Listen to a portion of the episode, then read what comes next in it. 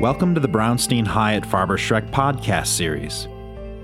Brownstein policy directors Elizabeth Gore and Elizabeth Maier bring their broad knowledge of congressional issues from both sides of the aisle together for a discussion, moderated by strategic advisor Mark Begich, that includes the possibility of a tax reform fix it bill, the recent decision by the Supreme Court not to review DACA, the impact of the ongoing Russia special investigation, and how the deficit could play out in the 2018 midterm elections. Welcome to another Brownstein podcast. Today we are here with Elizabeth and Elizabeth. It's our show uh, that we love to talk about policy. So we have Elizabeth Gore, policy director, serves as chair of the Brownstein's Government Relations Department. Elizabeth previously served as chief of staff to Senator Byron Dorgan, as a special assistant in the Clinton White House and the House Committee on Budget. Having over 20 years of experience in Democratic politics and advocacy, Elizabeth provides clients with insight on legislative and regulatory outlook for a variety of public policy topics, including energy and technology issues. Along with Elizabeth Gore, we have Elizabeth Maier, Policy Director, is well trusted policy and political advisor at Brownstein. Elizabeth worked more than 10 years as legislative director to U.S. Senator Jon Kyl. She now focuses her efforts and expertise on advising Brownstein clients about numerous legislative and regulatory issues and use her expertise to advance clients' priorities. So the tax bill's all done, despite some complications. They now are realizing that may not be able to be implemented, and they got to come back with a fix-it bill. So I want to just mention that because I want to talk a little about that. About will Democrats allow the fix-it bill to take care of the problems with that as people work on their taxes? Elizabeth Gore, first uh, on the tax bill, and then you can comment on other items. Are Democrats going to allow a fix-it bill on a bill they did not like? Right. Well, let just focusing on the tax bill. The Democrats were not a part of the development of that bill. All of the efforts that Democrats made to reach across the aisle to try and cooperate with the majority party and with the White House on developing a tax bill were were rebuffed. So, listen, this is a, a bill that only Republicans voted for. The errors are completely owned by Republicans. And it's hard to see Democrats coming to the table and saying, oh, gee, let us bail you out of this problem. Let us help you pass a bill to fix the errors that you introduced because you rushed through a, a, major tax bill with no input from our side. Now, I think part of it is we still have to see what all these mistakes are. They are piling up one after another. And you may hit critical mass where um, there can be some bipartisan support for making some amendments here and and making some adjustments. But I think where we sit right now is that Democrats have, have little incentive to to help solve a problem that Republicans have caused. Elizabeth Maier, what do you, what do you think? I mean, it's it's a bill that got rushed. People are you know doing tax planning now because they're doing their taxes from last year, but they're thinking about this year and how this bill will impact them. Is there a hope to fix any of this, or is it just going to be they're going to have to deal with it? Yeah. Um, I don't know is the answer, um, and I don't I don't know what the actual legislative fixes are. I know that there is the issue, uh, the farm co-op issue, um, that has to be fixed. I don't know when that will happen. Um, I know there is some talk about among some Republicans that um, they would like to return some of the regulatory final decision-making authority to OMB versus Treasury. Democrats aren't really reacting well to that. Mm-hmm, um, mm-hmm. And really, at the end of the day, um, people are saying that Treasury is moving to try to get through these initial notices and then um, more beefy regulations on the tax bill um, at a pretty good clip. Mm-hmm. It remains to be seen what the legislative fixes are. Um, you know, I, I don't necessarily believe, I think it's probably not in the Democrats' best interest politically to uh, work with Republicans before the elections on on fixes. I, you know, the only thing I would say about the non-input, and I agree with Elizabeth. That I mean, I don't think that there was a lot of input, although I did hear that there were back channel inputs from some Democrats like Wyden and others, at least attempts during the debate. But you know, it it happens this way. I mean, during the ACA, there really was no input from Republicans, and I remember that my old boss, in fact, during the markup in the Finance Committee of the ACA, um, when offering a number of amendments or trying to speak. Um, um, would get cut off by the chairman of the committee. Um, Republicans were getting cut off in mid sentence. So it kind of tends to be those folks who are uh, in the majority party tend to sometimes when they're working on super big pieces of legislation that they have to get through not to work with the other side i but would that hope seems to be a new phenomenon not necessarily when i say new last eight years or so decade and is there, I guess, on this one, when you think about it, is it uh, if you're the consumer, you know, who's the benefactor or not the benefactor of the tax bill, should Congress do something on this or just kind of just business as usual and wait for elections to get done and then maybe in November, December there's some bill that people rush around in. Is that kind of the MO that we think we have in Congress these days? Well, I just think that as to be specific about the tax bill, we don't know what the fixes are yet, really, that are needed. I will say that the report's back, and this is not a huge chunk of money, but if someone is making an average of, you know, sixty-five to seventy-five thousand dollars a year, um, they are seeing an average of. Um, you know, three hundred to three hundred and fifty dollars per pay cycle increase. That's probably per month mm-hmm. um, in their in their paycheck you know, I'm I'm not saying that that's fantastic, but I I think that because some people weren't expecting it, that um, that there are a lot of people across the country who are supportive of the tax act as it mm-hmm. exists mm-hmm. now. So that might bring some Democrats around to wanting to kind of fix it and tweak it, and at the end of the day, maybe after the election, make it better. I think there is, and I'll turn to Elizabeth Gore on this just to comment on the tax, and we'll move to a couple other issues, and that is I mean, there is clearly popularity growing, maybe people are receiving the benefit or not. The perception is they are receiving a benefit. And so it doesn't matter if you go to, I was in uh, talking to some folks from West Virginia where now the tax popularity is closing in on 60%. You go to other states and it's all moving in a popular, positive direction. Is that a, uh, a challenge for Democrats at the end of the day that will they have to kind of look at some of these fixes and say we got to do something to get a score on the card, or do they just say there's something we need to deal with later on this? What's the thinking there? I know it's a con- it's a great debate among Democrats right now about how to manage this. I think you've raised two separate issues. One issue is the growing popularity of the tax bill and what does that do politically for Democrats. I, I think that Democrats need to be clear about the broader picture. Uh, Elizabeth Maier mentioned the $350 that a middle income worker is seeing in additional benefits to their um, paycheck every month. And that is real, and, and people respond to that. I think they decided that. Um, Warren Buffett was getting $122,000 extra every day from the tax I bill. I want that. I know. I, I agree. we all want that. And so um, I, I think when you look at this and say that the impact of this tax proposal is that it's overheating the economy, it's raising interest rates, it is creating um, economic overheating, inflation issues are, are growing part of what Democrats need to do is, is try and make sure that people understand the larger picture. And um, the $350 benefit that you get in your paycheck is going to be overwhelmed by some of the economic problems that are being introduced by this particular policy.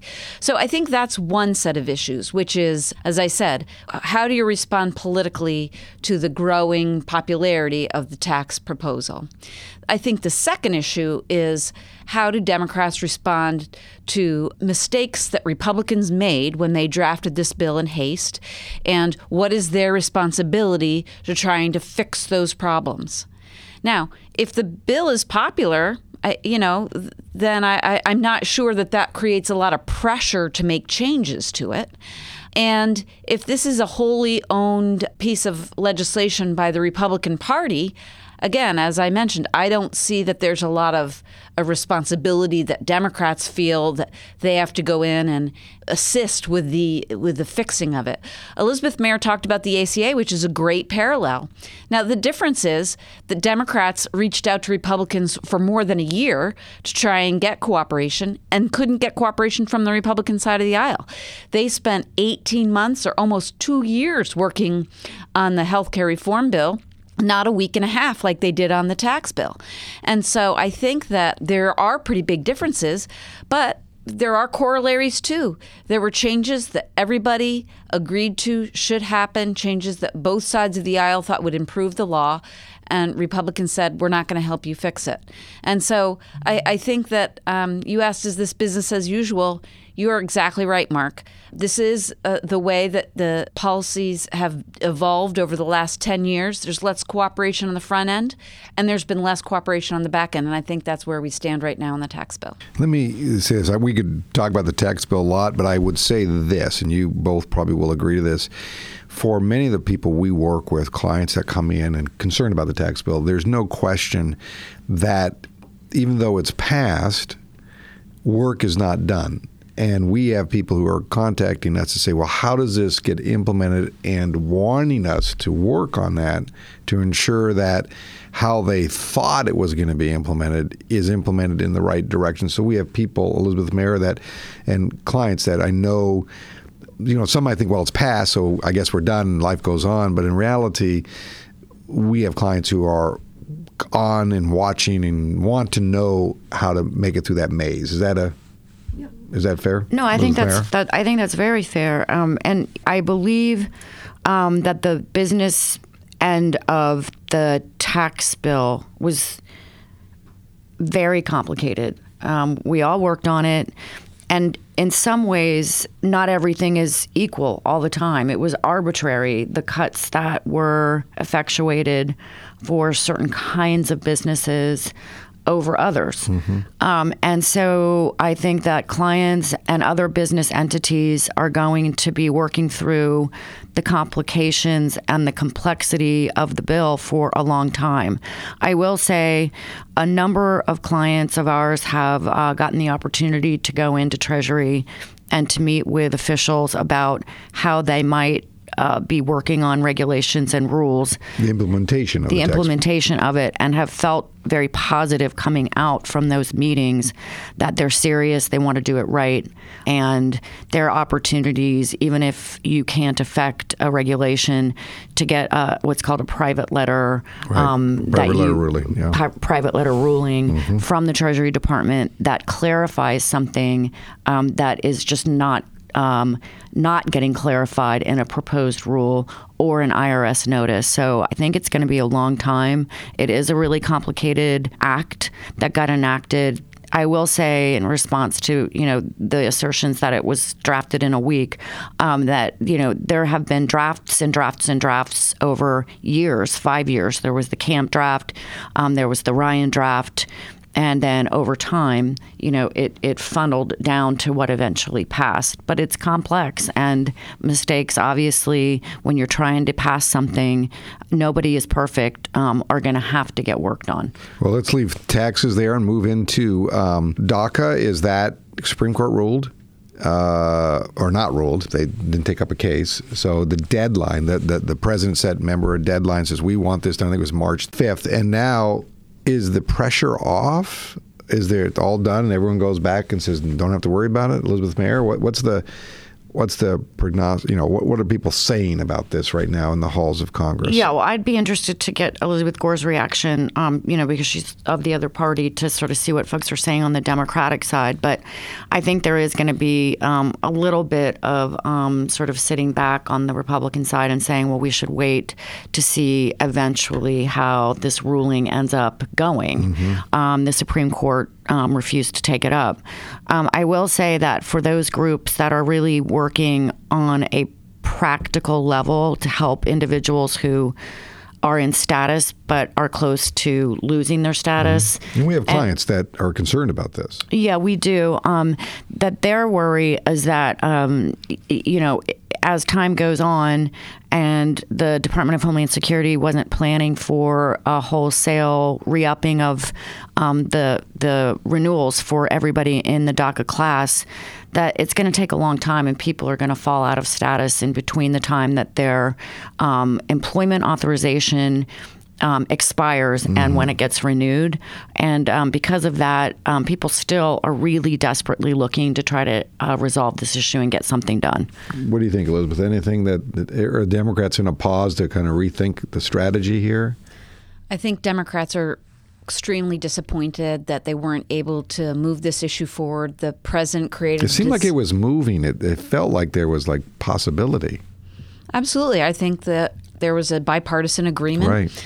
The administration, which created an artificial deadline in March, um, torpedoed the efforts to um, have a bipartisan bill. It's super frustrating for Democrats when the president says, "Hey, if you guys can come up with a package that has support on both sides of the aisle, I'll support, I'll, I'll sign it."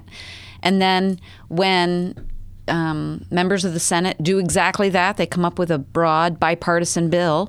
Uh, the president comes out against it in a way that ensures that it's not going to get enough votes to, to move forward. So um, I think that everyone was taken a little bit aback by the shifting position of the president. Um, he seems a little confused about what his own position is, and that makes it really hard to strike a deal. And so I think that Democrats are trying to figure out a way to move forward. But um, this is a problem that was created and is now um, really the responsibility of the president because he, as I said, created the problem and then undermined efforts to solve it. So there's a lot of frustration and, and, and concern on the part of the Democratic Party. I think the path forward is pretty unclear right now. Let me shift to um, is this going to have the issue I'm going to bring up next? Is this going to have an impact, and will will we? Congress kind of go into a freeze pattern and, and, on two issues. First one I want to talk about is the Russia investigation. Is this going to, you know, it seems like there's stuff coming around the edges. It's still not clear. I have to give credit to the special prosecutor. I mean, he's very. I don't think he's done an interview ever. I can't ever. Right? Mueller hasn't. I don't think said anything to anybody, which I think is an amazing situation. But it seems like there's a couple indictments now. A, a plead on one that tells me that maybe that person's got a deal. But what what's the sense, Elizabeth Gore? It seems like there's something about. It's like a you know, spring is spring flowers, but maybe spring is spring indictments. you know, what what's about the feels like something's about to happen, but maybe it's they're done, right? They're wrap it up, go away. Well, let me um, comment on Robert Mueller. I agree with you. This is a guy with impeccable integrity. And both sides agree. Very strong reputation. He's a decorated war hero and somebody who has exactly the right temperament and background. He's been very methodical in his investigation and he's well respected.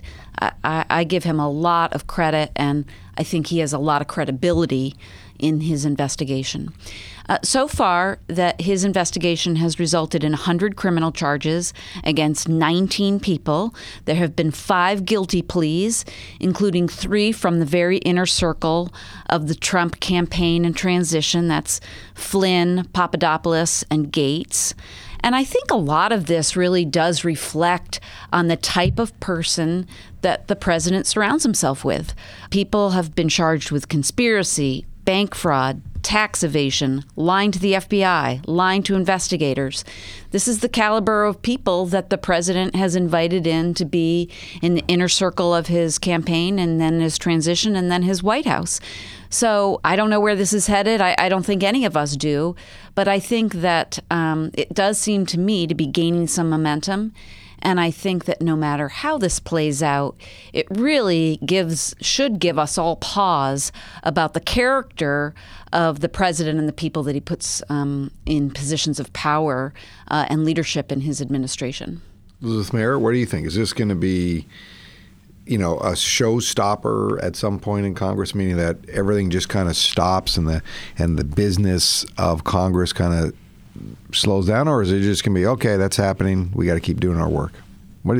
I mean, it seems based on what you just Elizabeth Gore just laid out, it seems like there's going to be that's just the beginning. Is there more to this equation? Yeah, well, I, I think that the the special um, investigation is going to reap a lot more fruit than um, necessarily uh, the congressional investigations might. Mm-hmm. Um, you know, you have folks like Hope Hicks uh, testifying and others, but really the the um, investigative priorities of the investigation of the special investigation, I think, are going to be a lot more telling than the congressional investigations. Having said that, I mean, I can't disagree about um, some of what Elizabeth Gore mentioned as far as the charges are concerned, and I've read numerous articles about Gates and Manafort, and given our line of work, what we do, it's particularly disturbing to me to read um, just the outright lies that were entered into um, with respect to bank fraud and tax evasion of these two individuals, all in the vein of professionally representing individuals and their interests um, in the United States. It's it's highly disturbing. Having said that, I just don't know that there is a a link that goes back to the president on this in any way. Um, now, you could, if I was playing devil's advocate, you could say you have Manafort. Now, granted, he was fired after five months, mm-hmm. um, but you had Manafort and Gates who were, you know, doing their own thing with pro-Russian quote clients prior to Manafort working on the campaign. You had Papadopoulos. And then uh, you had um, Carter Page, who, by some individuals' accounts, wasn't terribly proficient in anything that he was working on, and is kind of a straw man mm-hmm. um, because his influence was not necessarily so great. However, he has been linked for a length of time back to the Russians. So you have all of these individuals who were somehow sort of affiliated with the Russians. And the question is did that seep into what the president actually knows or his closest advisors actually mm-hmm. knew and what did they tell him and i don't know the answer to that i think it really remains to be seen right i think that's the that's the question right and that's the the, the investigation will unveil at some point what level, and then depending on how that is unveiled, could cause. Uh, this might be too strong of a word if it's directly linking up to the White House and in the White House deep, it creates chaos in the sense of legislative policy ability because this town operates on a Monday through Thursday schedule at best, with every six weeks, a week to 10 days gone, and then uh, campaign season. And so the time gets constrained. And DC is DC. We, we, like the intrigue sometimes more than the policy, right? And that combo is a dangerous combo. So it's going to be interesting to see. Let me end on a couple quick ones. Deficit is growing. CBO and others are now predicting it could be trillion dollars a year. That's almost triple what it was in the last year of the Obama administration, from the last year of the Obama administration. Interest rates are on the rise. Inflation is on the rise. You don't see any more zero auto loans anymore. At least I don't see them. Zero interest. You know, it's now 1.9 or 2.9. So there's a there's movement in the market, possibly. And I read an article today in Wall Street about is there a recession on the horizon? People I think would argue no, we're growing the economy, it's moving fast. But for Congress, and especially, and I'll start with Elizabeth Maier on this, we have a group of House members, Freedom Caucus, that are deficit hawks, hard deficit hawks. And will they take a pass on this election cycle and not push this issue? Or will this be too much for them to stomach in the sense of a, I mean, a trillion dollar annual deficit is significant. And uh, what do you think they're going to do? I mean, this is because that's a group, as with yeah, Ryan, yeah. who could cause him a lot of misery. Yeah. In short, since I know we're running short on time, I will say I think they're probably going to take a pass through mm-hmm. this election cycle. I will say that a number of them won't vote for you know the om- any omnibus based on the uptick in spending levels just to make a point. Mm-hmm. But I don't really know what they can do between now and the election to make to, have a it. voice on this issue. I mean, I I just think that not again to sound cynical, but it depending who has been in the majority for the longest, um, the minority party always seems to care about deficits more than the other side, and it's disturbing um, to me. Um, you know, Republicans when they were in So the really, minority. it's minority members that care about deficit, and you might be right because it is. It's a weird switch. Yeah, it's a good so point. because a lot of Democrats right now, newly to me anyway, it seems are very Deficit hawks. Concerned. They are deficit hawks. So, mm-hmm. so we'll see. What do you think, Elizabeth Gore? Do you think Democrats will make this an issue? Will they? Uh, because I do know the one thing that I always recognize in Congress is the great compromiser is everyone agrees to spend money. I mean, I hate to say that. I mean, both sides. If you spend money, you solve problems. It's bipartisan. What do you think is going to happen here? Well, first of all, I would disagree with the premise that the Freedom Caucus represents deficit hawks.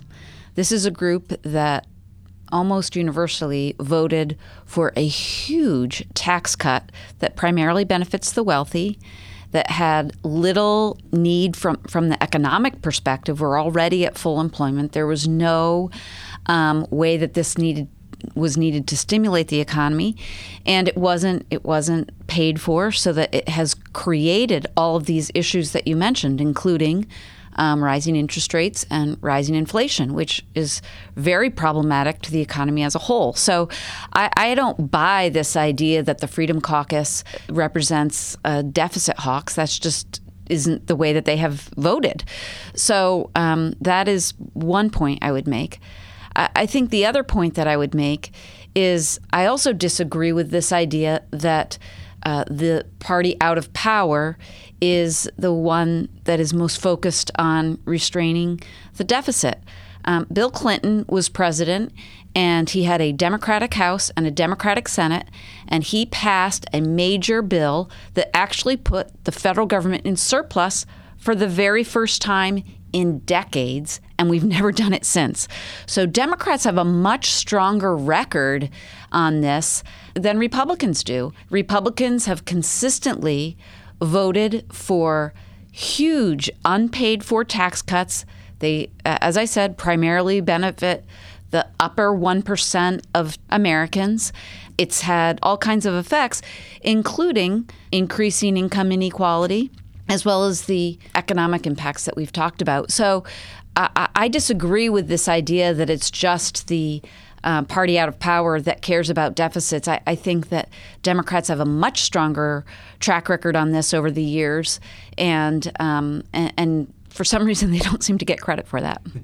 Uh, Elizabeth Maier, anything you want to add to that, or do you want to uh, let me go to kind of closing question here, and that is just a broad sense. Do you think that the general voters this cycle are going to look at the policies that Congress is working on, or are we going to be an election process that's more about the personalities and the hype of the moment? And I ask that only because, you know, we spend a lot of time with our clients talking about their issues or their policy or what they're trying to implement. And we spend a lot of time on that. But we also spend time helping them understand the individuals that they're going to go talk to. May they be regulators or elected officials, because there's this kind of combo. If you don't understand the person, you'll never be able to talk about the policy. But do the do you think the voters at the end of the day?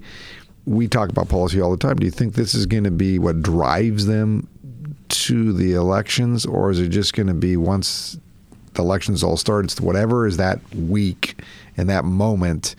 And the personalities of these elected officials. What do you what do you think? And the reason I ask this is because I think it's it helps us when you think about the issues we talk about with policymakers how to deal with it too. Elizabeth Gore? I think results matter. I think policy matters. I think on the margins, personality is a factor. Mm-hmm. But my view is the reason that Democrats are favored going into these uh, elections in November is because people disagree with the policies the administration in particular has been pushing.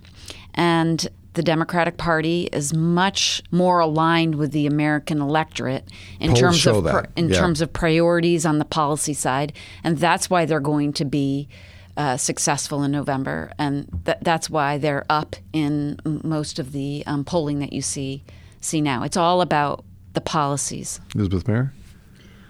Uh, I agree. The polls are, are reading that way, but I wouldn't. You know, I I don't know. I just wouldn't count your chickens before they're hatched, um, because I uh, was amazed. I'm just gonna say it outright. Watching President Trump's talk at CPAC last week, and how energized people still seem to be about him. Seems like it's still a campaign. Yeah. They were highly motivated. And so I want it to be about policy. Um, and I think, you know, it does look like there is a good chance that uh, something in the House might happen. The, there are a lot of Republican retirements for one reason or another. I, I think that there are a number of Democrats who might lose in the Senate, um, and, a, and a number who might, you know, save their seats. But it, I just think it remains to be seen. But I just wonder, and I think we'll know in November, although we'll end up an- overanalyzing it after the fact anyway. That's what we do. wh- what uh, what the mentality is right now of the people who are most likely to vote, and this very vocal minority uh, in in the Republican Party. Um, of folks who um, are still very committed to Donald Trump one way or another, and how is that going to flow down to votes in the general election? And I just really do not know. Well, it's going to be interesting. As always, uh, talking a little bit about policy here, it tells me that the clients we're working with today and ones we hope to work with in the future, policy still matters, but how you manage it and where you go makes a difference. And one thing we pride ourselves on, we're a bipartisan uh, firm that never looks at the issue only in the Republican Democratic uh, stovepipe. We look at it from the client's perspective and how to solve this problem. Again, thank you both for being here. The Elizabeth Elizabeth Show. It's a regular for Brownstein, and we appreciate both of you being here and talking a little policy and having a little uh, edge on both ends on subject matter. Thank you. Thank you. Thank you for listening to the Brownstein Hyatt Farber Schreck podcast series. If you like what you hear, please subscribe and rate us on Apple Podcasts or your favorite podcast app. Visit bhfs.com for more information.